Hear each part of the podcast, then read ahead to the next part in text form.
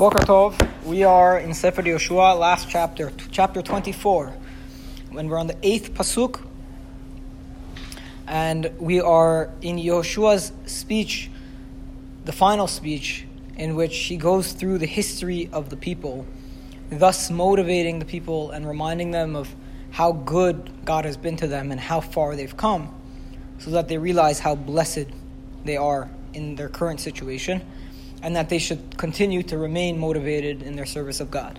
That's the point of the speech.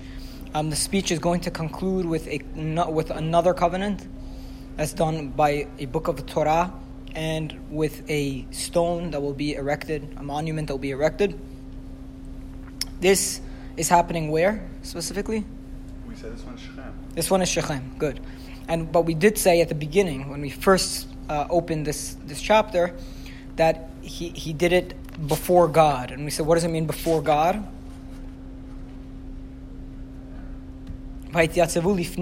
And they oh, stood before God. That they brought the Aron here. They brought it to Shechem for the sake of this, making this covenant. So that's the, the Why key. would they move it and not just bring everyone to where it was? There seems to be some significance to Shechem, which we're going to analyze by the end of the chapter. Specific significance to Shechem. Okay? Pasuk Chet. Eighth Pasuk. Then, after I saved you from the Egyptians, I brought you to the land of the Amorites, that dwell on the eastern side of the Jordan River. And they did battle against you. I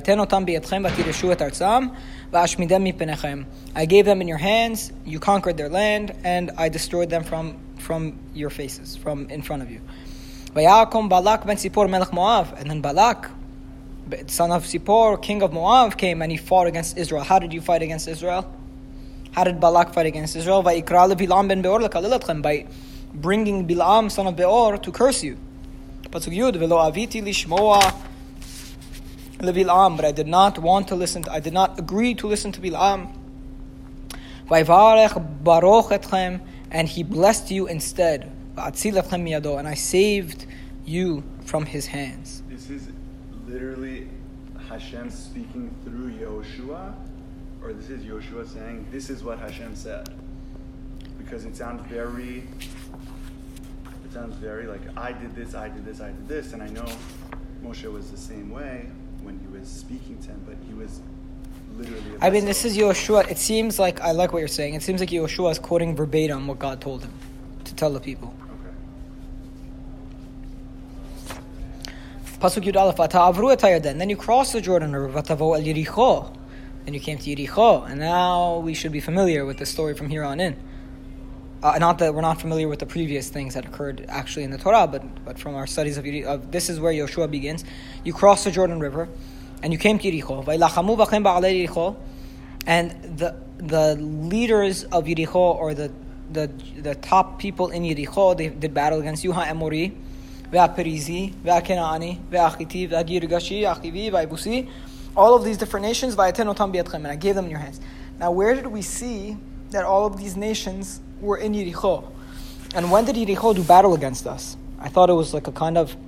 It's not that they were, it was once the Jewish people started going around Yericho, the five kings or whatever came down. Wow. Exactly. So the Radak says, let me let me show you here. Uh, so I'll read it for you. We have not seen that Yericho, these people did battle with them. It says that Yericho was closed up. So what could be the answer? Maybe the elders or the great people, I mean the leaders of the city left El Malche Kenan Laziram to the other kingdoms to warn them. Uven Kach Nilkeda Yericho, and then while these leaders had left Yericho, Yericho was conquered. And they were with the kings. Remember the kings of the south and the north that had gathered against Yoshua to fight. They were included in that group. So it seems like there's another midrash that says that all of the major uh, kingdoms in Israel they all had like a timeshare of Yericho. They all had a portion of Yericho.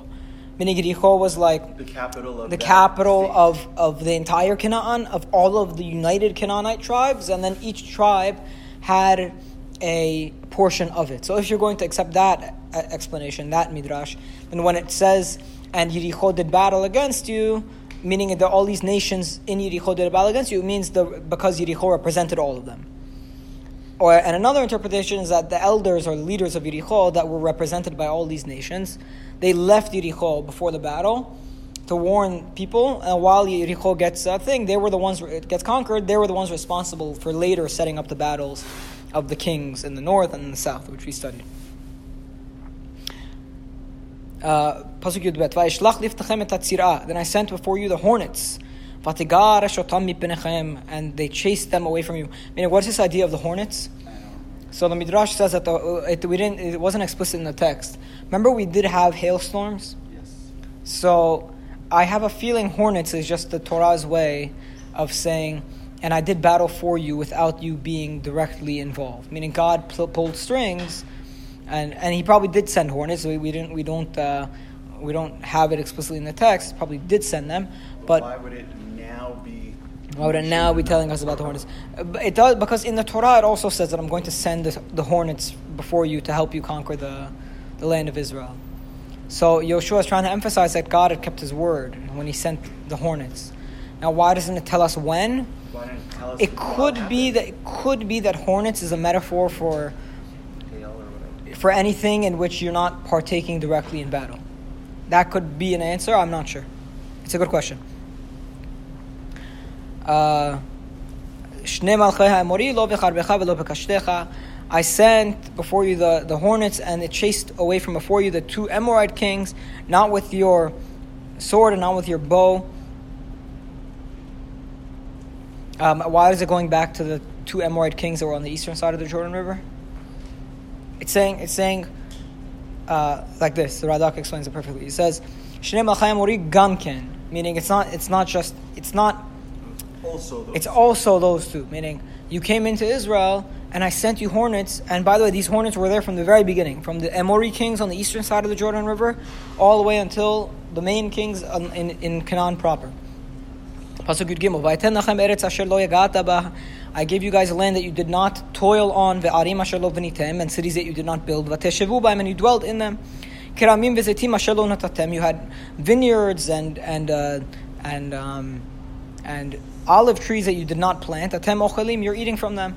So we, we never think of this, but the benefit of going into a a, uh, a society in which the cities are already built, and they're just inhabiting those cities that are pre-built, saves you a lot of work. You know, you go and there are already vineyards and fields everywhere. It's great. You just go and continue the work. You don't have to start from scratch. One of the difficulties with the founding of, of Israel was starting from scratch because a lot of it was swampland that they had to drain. It was not, not simple. Okay. פסוק י"ד, ועתה יראו את אדוני ויעבדו אותו בתמים ובאמת. Now fear God and serve Him with, with um, complete devotion and with, with truth and with conviction. ועשירו את אלוהים אשר עבדו אבותיכם and remove the gods that your fathers, which fathers? Remove the gods that your fathers served. בעבר הנהר ובמצרים in the eastern... This On is the, Abednego? no, it's referring more to like Terach, Abraham's father, and the Jewish people in Egypt that they served when they were on the eastern half of the Euphrates and Bemitzrayim and while they were in Egypt. They do it Adonai, remove those gods and serve Adonai, remove God uh, and serve God Himself. Yeah. What does that mean? Remove those gods.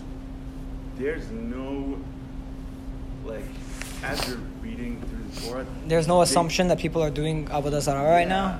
It's a good point. They're they're making the assumption that it was still happening. No, no, So because why- there's why one. not- The Radak says because uh, it could be referring to the spoils of war and the idols that they found amongst the spoils of war. What meaning those things are valuable, right? So the Jewish people would take it. They would take it for, for because of the value. They're gold. They could be sold for the gold and melted for the gold that's in them, right? Okay. So Yoshua, so the people were taking those things for the value, so they could sell it, maybe burn it and use the money. And Yoshua would say to them, just get rid of it altogether because these are going to be a stumbling block later. Now, is there an assumption that the people are doing Avodah Zarah now? I doubt it. But did, does it mean that they did not have in their possession items of Avodah Zarah? They definitely did because they just conquered an entire land of Israel. So, so why is melting the gold considered bad? Like, why is that in this situation? Oh, oh, I don't know. I don't know. I, I don't know.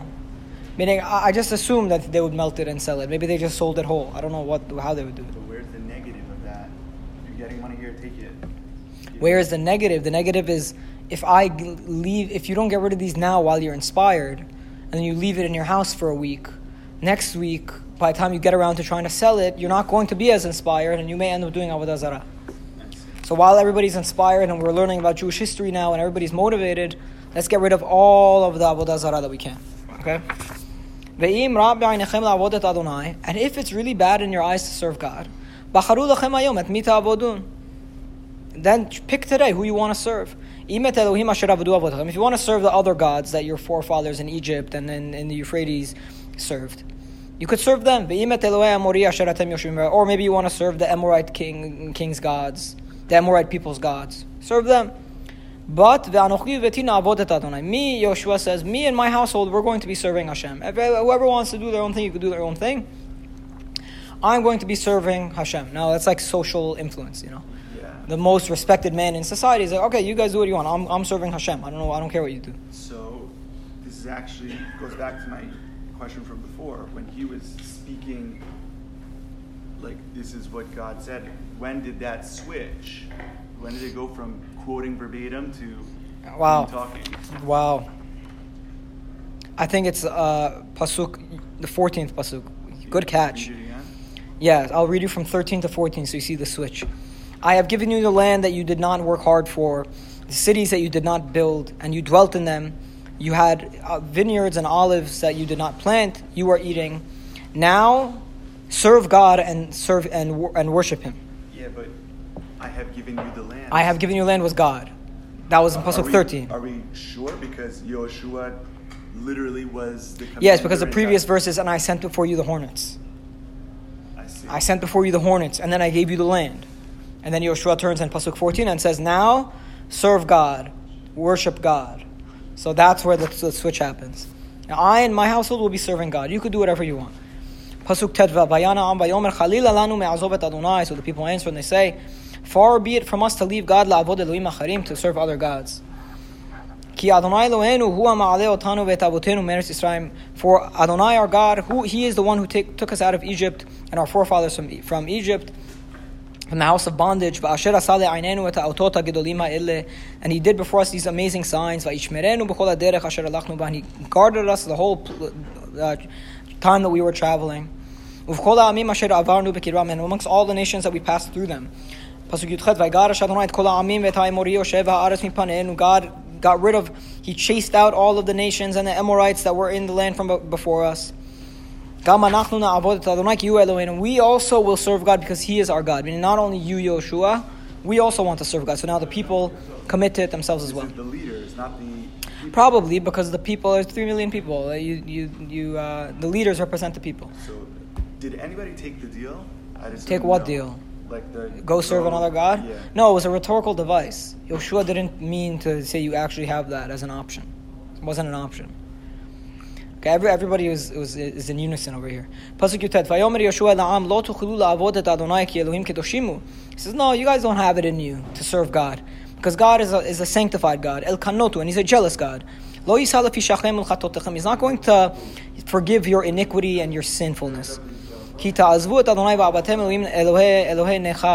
When you run, when you leave God and you start serving other gods. Know that He's going to come back and He's going to hurt you and He's going to destroy you after He has done good to you. Meaning the same way He has done good to you, He can very well destroy you. So I don't know. It doesn't seem like you have it in you to serve God because the second you sin, know there are going to be consequences. We know there are going to be consequences, and it doesn't matter, for we will serve God. Pasuk Kafbet. Okay, so the people, so Yeshua goads them one last time. Like talking to He's talking smack to them, yeah. Saying, oh no, you don't have it in you, you don't have it in you. And people say, no, no, we do. Yeshua says, no, you're going, you're, if you sin, God is going to punish you now. And he says, don't worry, we still want to serve God. Um, okay, Pasuk Kafbet. Just, yeah. When someone of his stature says something like this, it's not nevuah in some way, Saying, no, you don't have it in you, even if it's goading. He's putting that out there. It's a good point. It's a good point. I don't. I don't want to address it because we need to get to uh, seven more verses.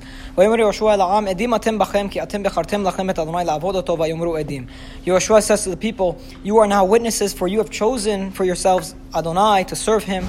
And they said, Edim. They said, We testify. We are witnesses. We are witnesses here. Pasuk Kaf Gimel, Ve'ata, hasiru et Elohei anechar asher b'kirbechem, and now remove the foreign gods that are amongst you, ve'atu et levavchem el Adonai Elohei Yisrael, and turn your hearts to God, the God of Israel. Pasuk Kaftal, Vayomru Amel Yoshua et Adonai Eloheinu na'avod uvkolo nishma. They said to Yoshua, we will serve God, and we will listen to His voice. Pasuk Kafhe, Vayechrot Yoshua berit la'am bayomahu. Yoshua made a covenant on that day with the, with the people. Uh, and he established a an eternal law and and and principle in Shechem, whatever that means. Okay, pasuk kafbet, meaning he made something permanent in this covenant.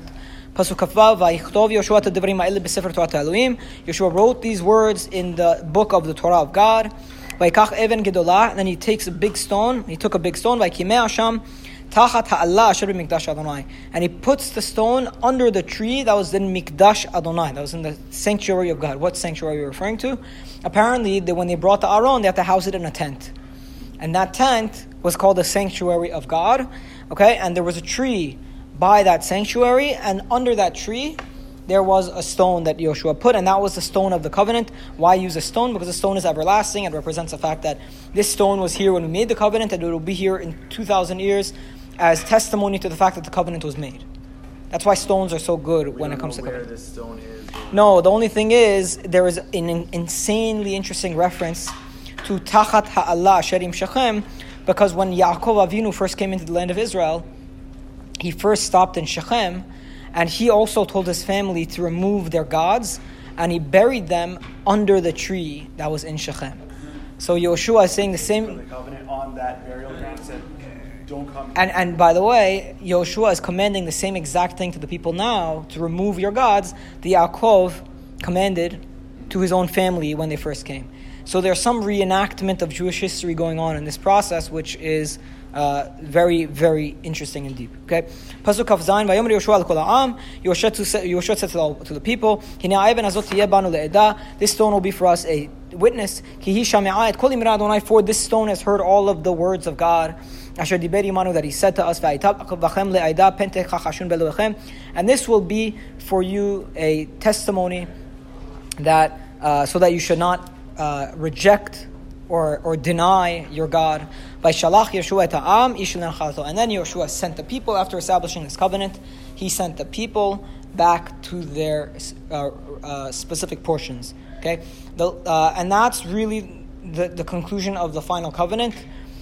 The last piece of Yeshua, which we'll do on Monday, Be'ezrat Hashem, is like bookkeeping. It's um, it's it's uh, just like uh, some bookkeeping of Yeshua's life. There's going to be some burial of some other key figures, and Be'ezrat Hashem will do that on Monday. Baruch Adonai. Amen. Amen.